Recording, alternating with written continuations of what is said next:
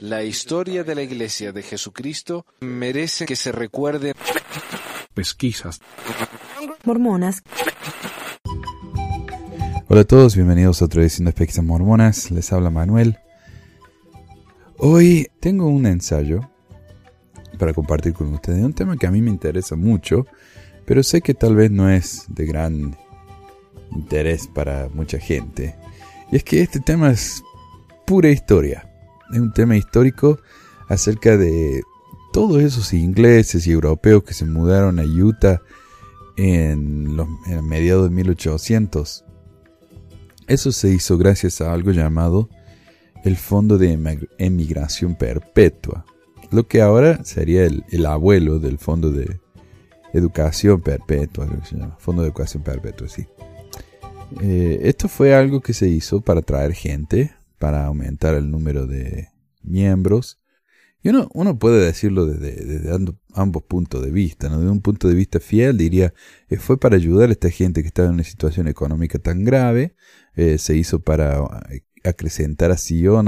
recordemos que a los mormones les interesaba mucho el tema este de cuando se iban a juntar en Sion y Sion era, bueno, Sion fue varias partes, varios lugares, eh, cuando no se les daba, decía, bueno, acá estamos en Sion y la gente los echaba a balazo y se tenían que ir, bueno, Sion está en otro lado entonces. Y constantemente iban cambiando lo que significaba Sion y que terminó siendo acá en, en Utah, en el lago Salado. Si uno quiere ser un poco más cínico, tiene que pensar que los mormones desde el principio estuvieron preocupados por el número, los números. A ellos les interesaban tener muchos, muchos miembros. Entonces empezaron a traer gente de Inglaterra. Claro, porque en esa época no, no, es como ahora que uno dice, bueno, tenemos 16 millones, están por todo el mundo, todos nos conectamos por medio de los satélites, del Internet, de, lo que sea, ¿no? Entonces es una comunidad global, pero en esa época no. En esa época no les servía de nada decir tenemos, qué sé yo, 80 mil miembros en Inglaterra, cuando ir a Inglaterra les lleva un mes. Entonces lo mejor es estar todos juntos en un lugar y eso les, daba varios beneficios.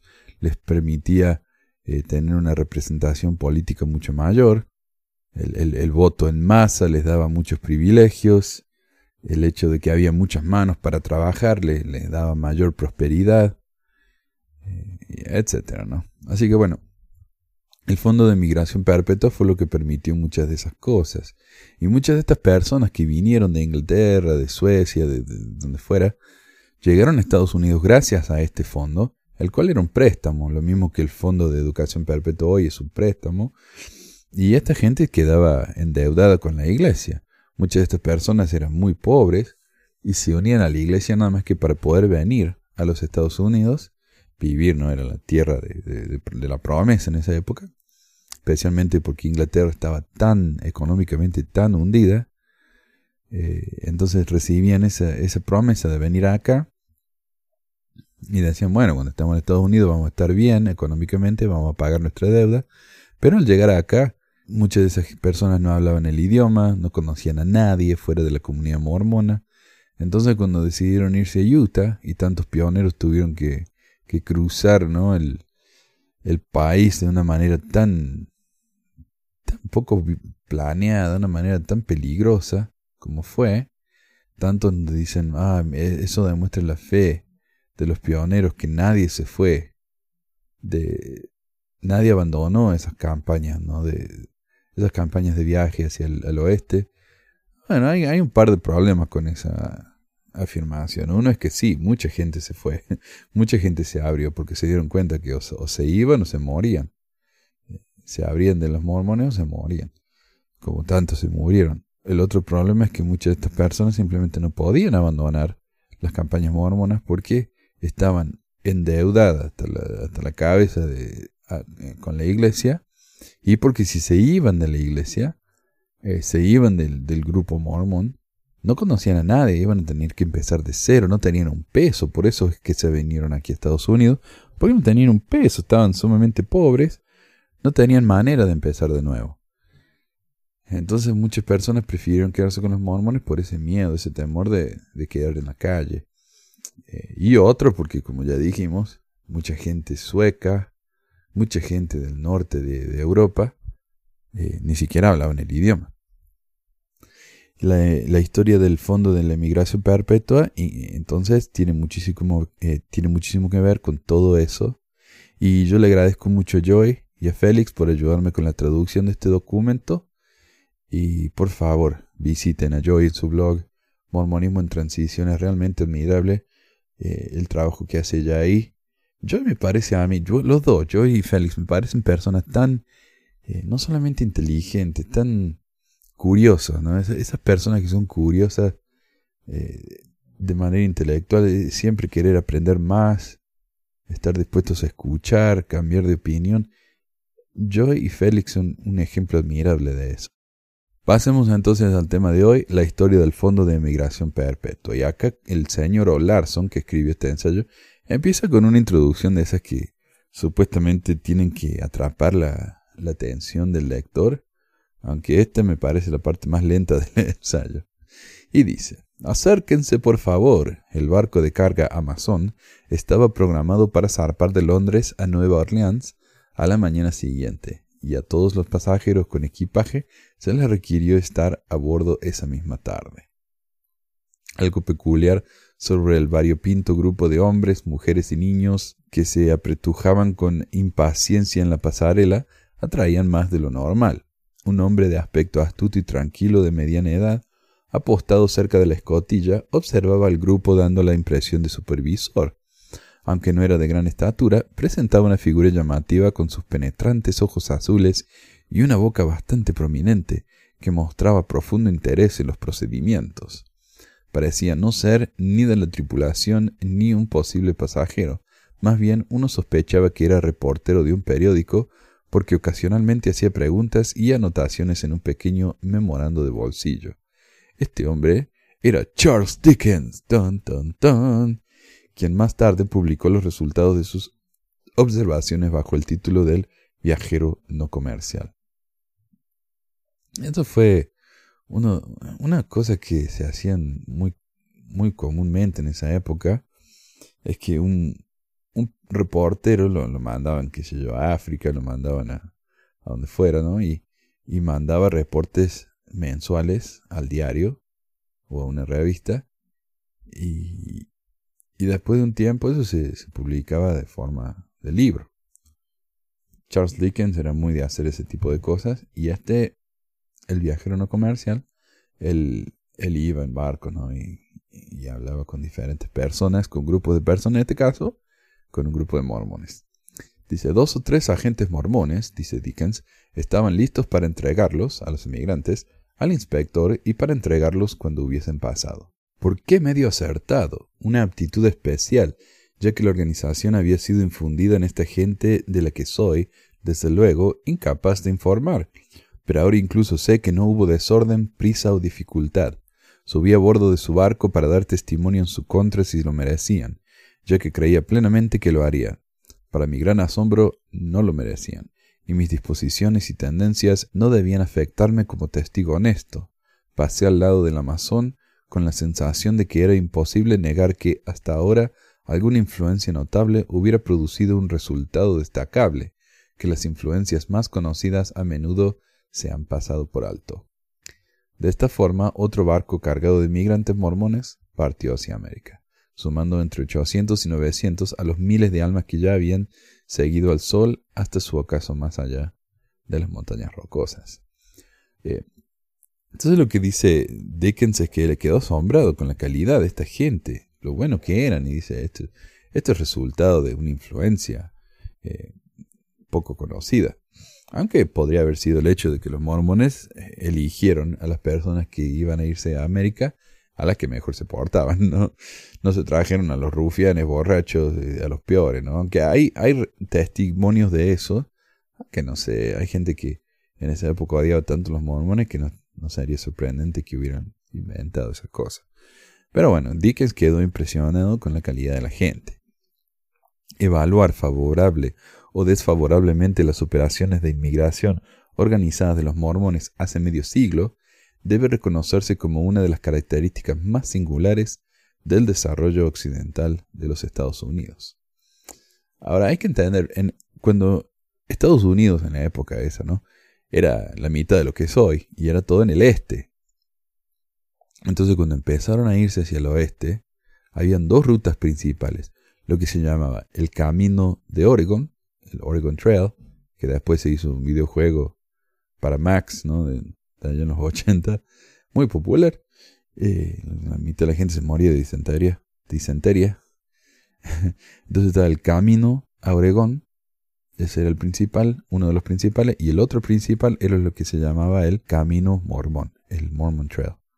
Entonces, eh, claro, los mormones abrieron paso entonces hacia el oeste, que no era fácil. Y esta migración permitió ¿no? que, un grupo más grande de gente se mudara hacia el oeste eh, y abriera este camino, que después incluso abrieron negocios a lo largo del, camino, permitiendo que la gente que viajaba pudiera hacerlo de manera más segura y cómoda.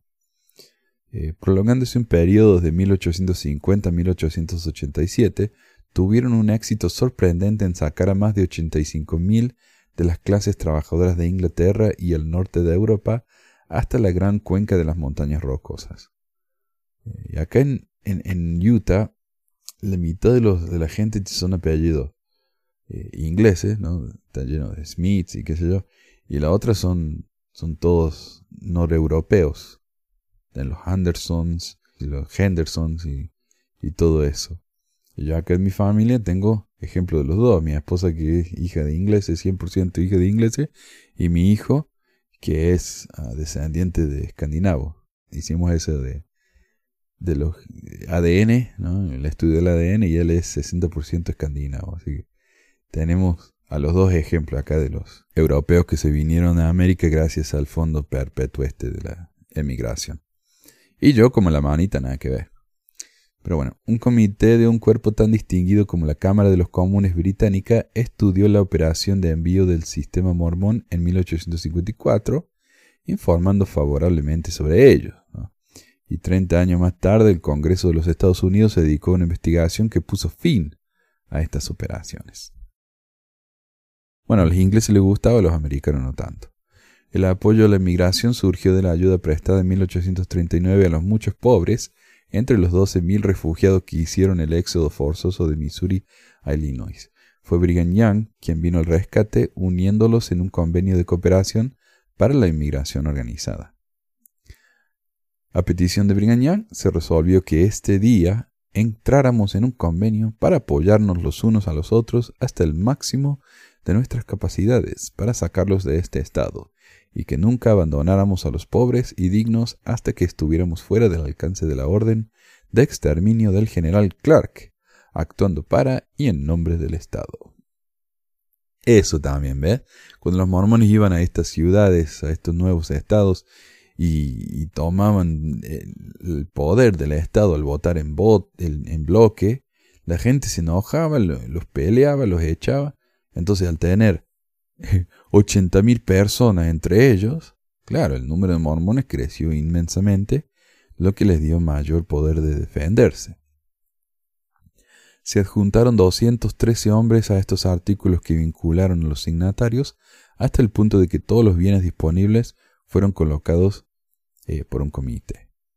Entonces estos 213 personas ayudaron entre ellos y juntaron plata para traer a los emigrantes de Inglaterra. En el éxodo desde Illinois hasta las montañas rocosas, las montañas rocosas se refiere acá al área de, de Seret, no de Utah, ocho años más tarde el acuerdo se renovó y cuando su propósito se hubo, logrado en cuanto al traslado de los refugiados desde las llanuras de Iowa, su servicio se amplió para traer conversos de tierras extranjeras. Claro, al principio el fondo de migración era para ayudar a los que estaban en el este a venirse al oeste, pero más tarde incluyó a la gente de Europa. En 1849 la Iglesia creó un fondo especial para lograr el objetivo de acuerdo. La suma de cinco mil dólares, suscrita en, en efectivo y en yuntas de bueyes, se recaudó ese año y se designó al obispo Edward Hunter para llevar los fondos de regreso a los estados, comprar ganado, supervisar la propiedad y traer a los pobres a este lugar. Alguna cosa sobre el objetivo del fondo aparece en una carta de instrucciones para el obispo Hunter. En primer lugar, este fondo se ha recaudado mediante donaciones voluntarias y si continuará con el mismo proceso y mediante la gestión, así preservar al mismo y después multiplicarlo. El obispo Hunter hará la aplicación más sensata de los fondos en la compra de bueyes y vacas jóvenes que puedan forzarse eficazmente en el valle y que sean capaces de aumentar y vender después de su llegada para continuar con el fondo el año siguiente. Los carromatos son tan abundantes que no es recomendable comprarlos con el fondo perpetuo. Permita que se les ayude a aquellos que fabrican carromatos de madera que sean fuertes y seguros para traerlos aquí de modo que todos los fondos puedan destinarse a la compra de cosas que mejoren su valor al ser transferidas a este lugar. Por tanto, cuando los santos ayuden a llegar aquí, tendrán la obligación de reembolsar a la Iglesia la cantidad de lo que hayan recibido, y tan pronto como puedan obtener lo necesario para vivir y un excedente. Ese, ese, excedente se utilizará para liquidar su deuda y por consiguiente aumentar el fondo perpetuo. Con esto se descubrirá que los fondos deben ser asignados a modo de préstamo y no de regalo. Los pocos miles que enviamos a través de nuestro agente en este momento son como una grano de mostaza en la tierra. Lo enviamos al mundo de aquí en adelante y esperamos que crezca y florezca y se disemine en pocos años hasta cubrir Inglaterra, proyectar su sombra en Europa y con el paso del tiempo abarcar toda la tierra. Es decir, estos fondos están diseñados para aumentar hasta que Israel sea congregado desde todas las naciones, y los pobres puedan sentarse bajo sus propias viñas y habitar en sus propios hogares y adorar a Dios en Sion. Congregación, eso era, la, congregación. No, para los mormones, cuando Isaías habla de, de la congregación de los santos, ¿no? Se refieren a que se van a juntar en Utah. Un par de comentarios. El dinero para el fondo perpetuo viene de los miembros, no de la iglesia, a pesar de que Brigham Young era sumamente rico, y él se hizo rico gracias al trabajo de los miembros. Eh, se dice que cuando él murió, su fortuna era de unos 500 mil dólares, que en esa época eran millones, eh, comparado con hoy. Así que 5 mil dólares no hubiera sido nada para él. Pero no, eso vino de los miembros. Eh, los dieron, donaron dinero, donaron cosas, esas cosas se vendieron, dijeron no gasten plata en carromatos, gasten plata en cosas que pueden venderse ah, por ganancia. Con ese dinero eh, paguen deudas, o sea, ese dinero del fondo perpetuo va a ayudar a pagar deudas de la iglesia que no tienen nada que ver con el fondo perpetuo, pero también van a seguir yendo al fondo perpetuo haciendo que ese fondo siga creciendo. También, algo importante es que ese dinero, como ya dije, es un préstamo, no un regalo. Entonces el fondo puede seguir creciendo. Igual que hoy, el fondo de Perpetuo por la Educación es un préstamo, cuando los miembros lo pagan, ese dinero va a un, banco ¿no? que gana intereses, los miembros pagan con intereses, el banco hace intereses, el dinero viene de los miembros, toda esa plata es ganancia neta para la iglesia. La iglesia no ha puesto un peso de eso, entonces eh, es pura ganancia. Ahora, cuando uno ve donde dice en el, en el boleto del diezmo, donde uno paga, ¿no? Eh, dice, estos fondos pueden ser usados no necesariamente para lo que usted quiera donarlos. Entonces, si yo pongo ahí 100 dólares para el fondo de educación, fondo perpetuo de la educación, la iglesia puede usar ese dinero para otra cosa.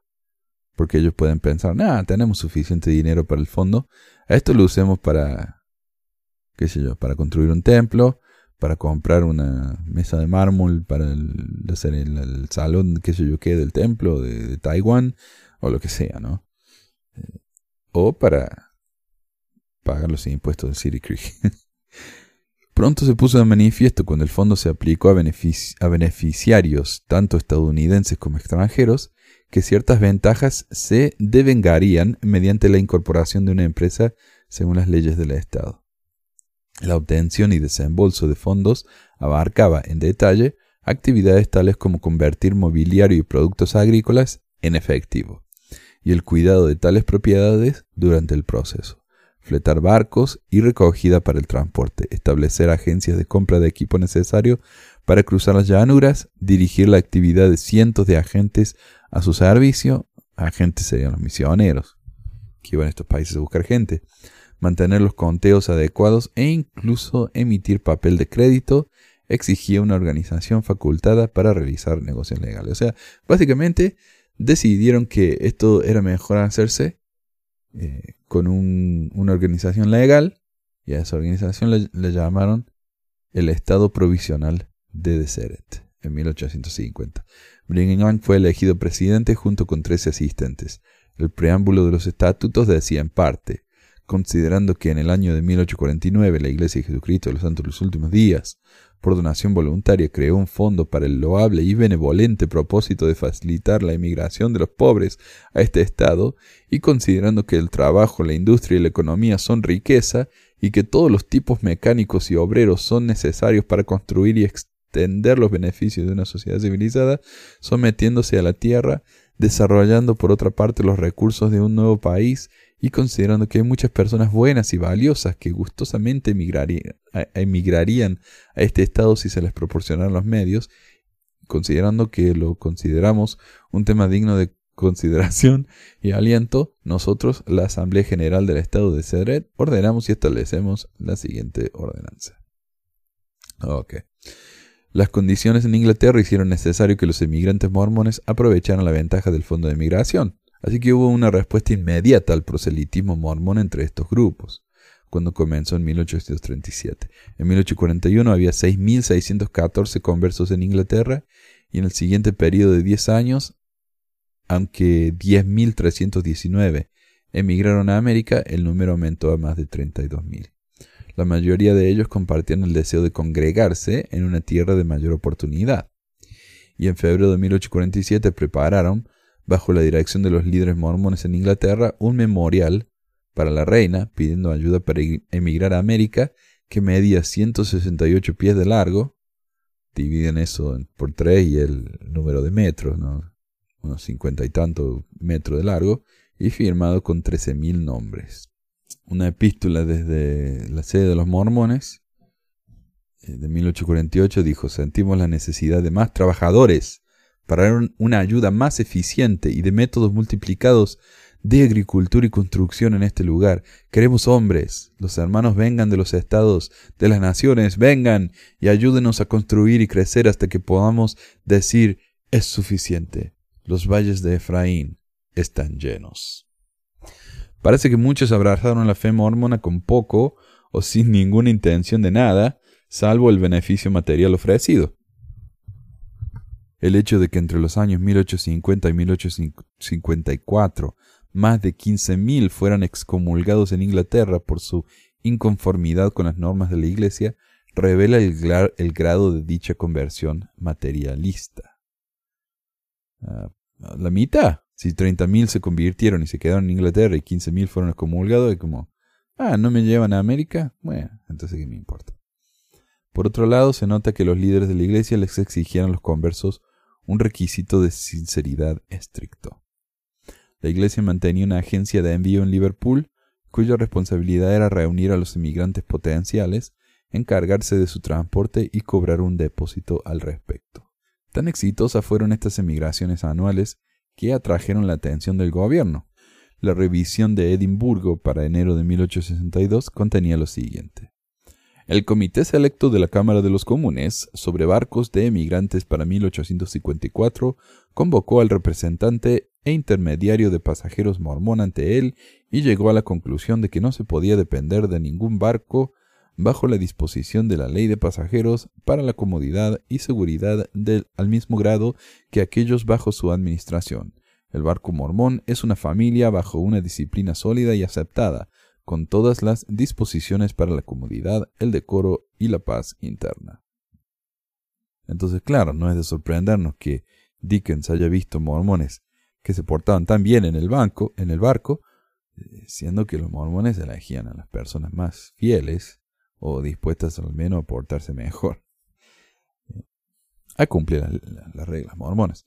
Un director general recibió a los emigrantes en el puerto de entrada de los Estados Unidos y los envió a la entrada de la frontera. La ruta era originalmente desde Nueva Orleans hasta el río Mississippi, pero más tarde desde Nueva York hasta San Luis, Nueva Orleans está en San Luis, o hasta Iowa City.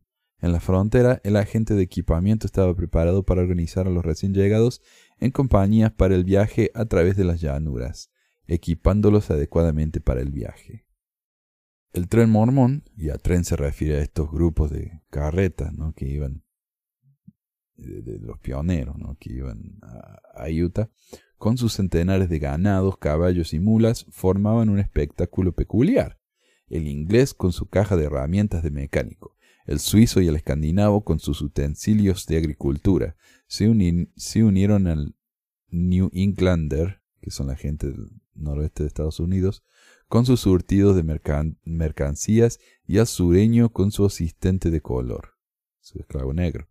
Por lo general estaban organizados en compañías de 10, de 50 y de 100. A menudo se adoptaban resoluciones para la regulación de los campamentos, de las cuales la siguiente es habitual.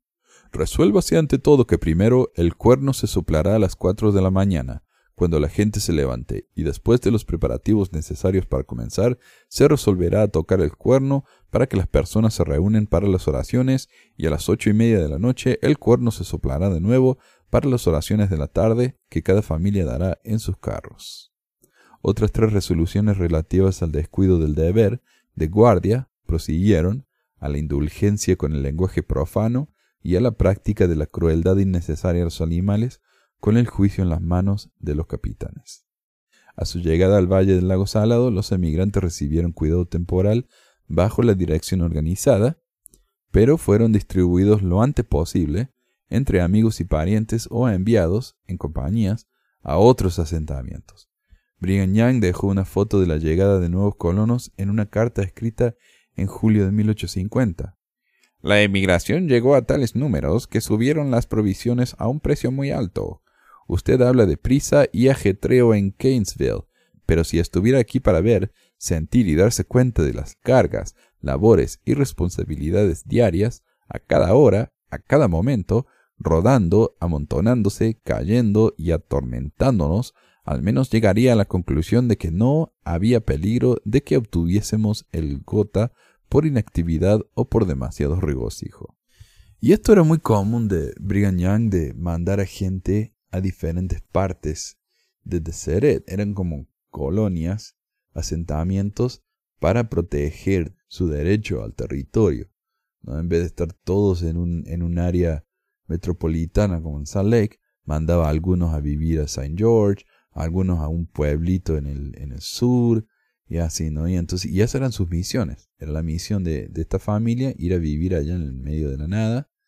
Eh, y a varias de sus esposas también las mandó de la misma manera. Los acontecimientos posteriores amenazaron la perpetuidad del fondo perpetuo. Se necesitó todo el ingenio y la perseverancia de los funcionarios de la compañía para mantenerlo vivo el aumento del coste del transporte y el equipo y el fracaso de quienes recibieron asistencia para pagar obstaculizaron sus operaciones constantes. Y hay un discurso de Brigham Young en el que se queja él de que estos atrevidos emigrantes, inmigrantes en este caso, llegaron a este país con la ayuda de los mormones y ahora tienen el descaro de no pagar la deuda.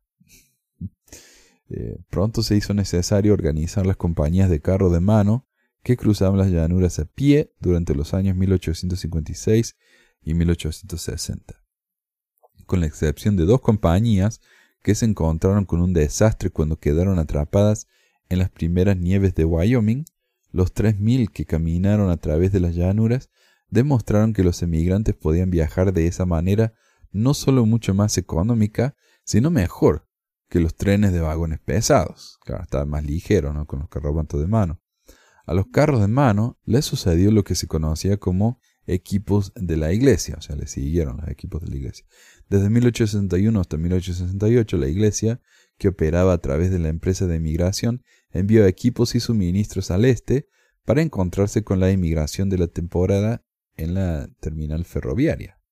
Las tres compañías separadas, enviadas al este para este propósito solo en el año 1866, incluían 456 arreros, 49 guardias montados, 89 caballos, 134 mulas, 8.000 bueyes y 397 carros. Al completarse la vía de tren transcontinental en 1869, los equipos de la iglesia dejaron de operar, pero extrañamente el número de inmigrantes no aumentó a pesar de la nueva facilidad de viaje. O sea, viajaban más cuando tenían que caminar que cuando el tren ya estaba listo.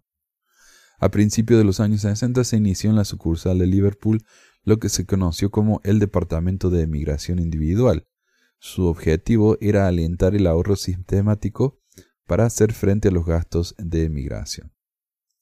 Otro recurso al, que Brigham Young recurrió para hacer frente a las amenazas decrecientes de la inmigración fue alentar a los colonos en el territorio para que mandaran a buscar a sus amigos y parientes, lo cual aumentaba el, el costo del transporte. Claro, ahora, en vez de simplemente mandar a un agente que trajera miles de inmigrantes, mandaba a todo el mundo que fueran a buscar a sus amigos. Entonces tenía que pagar viaje para allá y de vuelta. No solo para los inmigrantes, sino para los, los amigos también. Las cifras cuentan una historia de grandes operaciones durante esos primeros días. Durante los años transcurridos entre 1853 y 1855, la compañía gastó no menos de 200 mil dólares al año. En 1868 los registros muestran 70 mil dólares donados a la compañía para fines de migración. Pero los ingresos constantes al fondo se vieron más que compensados por la acumulación de endeudamiento. Muchos de sus eh, beneficiarios, encontraron que era simplemente imposible devolver este préstamo, o que una vez en la tierra de Sion, eh, pronto se olvidaron de que otros querían el mismo privilegio que ellos. No, dijeron, ah, yo llegué a América el resto que se joda, yo estoy bien. El presidente Young gritó con fuerza a estos desde el púlpito, pero con poco resultado evidente. Quiero que entiendan plenamente, gritó airado, tengo la intención de apretarles las clavijas, y a ustedes que desde hace, desde hace año deben, si no pagan ahora y no nos ayudan, les embargaremos sus propiedades y tomaremos todo lo que tienen en la tierra. Así que eso de que era un benevolente plan de traer a la gente y sacarlos de la pobreza, la miércoles quiere eso. Él quiere su plata de nuevo. Hacia el año 1855 el endeudamiento había aumentado a mil, en 56 mil dólares y hacia 1877 se había incrementado con intereses acumulados a más de un millón de dólares. Tres años después, el mormonismo celebró su quincuagésimo aniversario, declarándolo como año jubilar. Se pretendía que ese resurgimiento de la antigua costumbre hebrea se trasladara a la práctica de la cancelación de la deuda. La Iglesia dio el ejemplo al desprenderse de los libros de la mitad de los deudores del fondo de emigración. El monto total adeudado al fondo en ese momento, más los intereses, fue de 1.600.000 dólares, de los cuales 800.000 se cancelaron. Una organización como la Compañía de Fondos de Migración Perpetua que operaba en la escala en la que lo hizo, no podía evitar escapar de las críticas. Compartió desde el principio la antipatía de quienes veían la religión mormona con recelo. La oposición se cristalizó en 1879 en la medida en que el secretario William E. Evarts del Departamento de Estado de Washington llamó la atención de varias potencias europeas. Su circular pedía cooperación para prevenir la inmigración organizada a los Estados Unidos sobre la base de que estaba alimentando el sistema mormón de la poligamia. Ninguna acción oficial fue tomada por las potencias extranjeras, excepto que la Oficina de Emigración Británica publicó un aviso en el sentido de que la emigración con el propósito de celebrar contratos polígamos conduciría a la infracción de las leyes de los Estados Unidos. En 1883, el gobernador Eli H. Murray del territorio de Utah dio otro impulso cuando recomendó en su informe al secretario del Interior que el estatuto que creó la Compañía del Fondo de Emigración Perpetua fuera derogado por una acción federal. El presidente Grover Cleveland también consideró oportuno en su primer mensaje anual al Congreso recomendar medidas para evitar la inmigración mormona. Durante cuatro años el Congreso tomó medidas para la solución adecuada del problema. En 1883, un proyecto de ley diseñado para desincorporar a la Iglesia mormona trató de lograr lo mismo con la Compañía para el Fondo Perpetuo de la Inmigración. Y a eso lo lograron, al menos con la iglesia. La iglesia quedó desincorporada y hasta el día de hoy la iglesia mormona no es una corporación, o sea, es solo un nombre, no existe. Ah, lo que existe es la corporación del presidente de la iglesia de Jesucristo de los Santos Últimos Días, eh, pero eso es algo diferente. La iglesia en sí ya no existe. Quisieron hacer lo mismo con el Fondo Perpetuo de la Inmigración. El proyecto de ley aparece en los registros de una forma u otra cada año subsiguiente hasta que, después de otro fracaso en 1887, se designó un comité conjunto que enmarca el proyecto de ley Edwards Tucker en la forma en la que se convirtió en ley. El proyecto de ley estipulaba que los bienes de la corporación debían ser transferidos al sistema de escuelas públicas del territorio. En la demanda posterior, el acusado impugnó sin éxito el derecho del Congreso a anular un estatuto territorial que otorgaba la sucesión perpetua a una corporación. La propiedad fue puesta en manos de un receptor, la fianza de 50 mil dólares requerida por este oficial apenas era necesaria frente a lo que el seguro, anotado como PEF, rindió cuando se desbloqueó. La declaración de la compañía, a partir del 10 de noviembre de 1884, mostraba supuestos activos por un total de 585.800 dólares y pasivos de 167.874, haciendo un neto de 417.968. Prácticamente todos los activos listados estaban en pagares, incobrables y sin valor alguno. Por lo tanto, una agencia que sirvió para traer a más de 85.000 inmigrantes de tierras extranjeras superpobladas para que cultivaran los lugares baldíos de la gran cuenca y transformarlos en valles productivos, cayó en el olvido.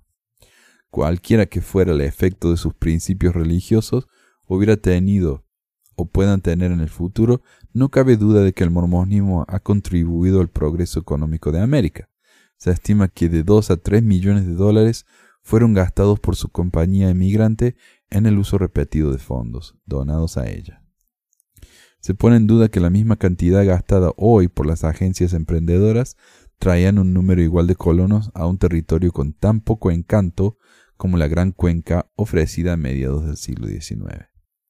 Así que bueno, el, Fondo Perpetuo para la Emigración se fundió, tenía pasivos, dice, de 400 mil dólares, pero en todo en papel, en pagares, así que no tuvo un peso. Y me imagino que al gobierno ni siquiera le hizo falta eh, meterse y, concluirlo, ya que el, fondo en sí estaba devaluado y no tenía ni un peso para seguir trayendo gente, aunque, aunque al gobierno no le gustó eso.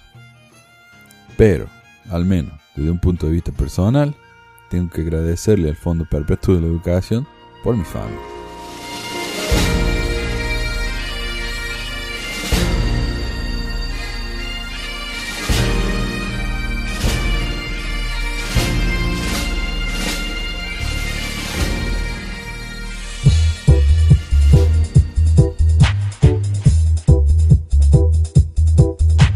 Gracias por escuchar esta edición de Pesquisas Mormonas. No se olvide de visitar nuestro website en pesquisasmormonas.com o pesmor.com y nuestro blog en pesquisasmormonas.org o pesmor.org. También tenemos un grupo de Facebook donde la discusión siempre es animada y si tiene un comentario, pregunta o hate mail puede enviarlo a manuel.pesquisasmormonas.com. Y si por alguna razón ha abandonado la iglesia y ya no sabe qué hacer con todos esos miles de dólares extras, ahora que ya no paga el diezmo, le agradeceríamos si nos envía uno o dos dólares por medio de Patreon en patreon.com barra o en paypal.me barra para ayudarnos a cubrir los gastos de domain y hosting del podcast. Muchas gracias de nuevo y hasta la próxima semana. La música del comienzo del podcast es la canción de la primaria Historias del Libro de Mormón por Clive Romney. La canción previa a esta es la El Profeta del ex de Acevedo y esta es la versión de la banda Roosters de la canción de la primaria Palomitas de Maíz. ¿Por qué a pesquisas mormonas para que mi papá pueda parar los websites del podcast?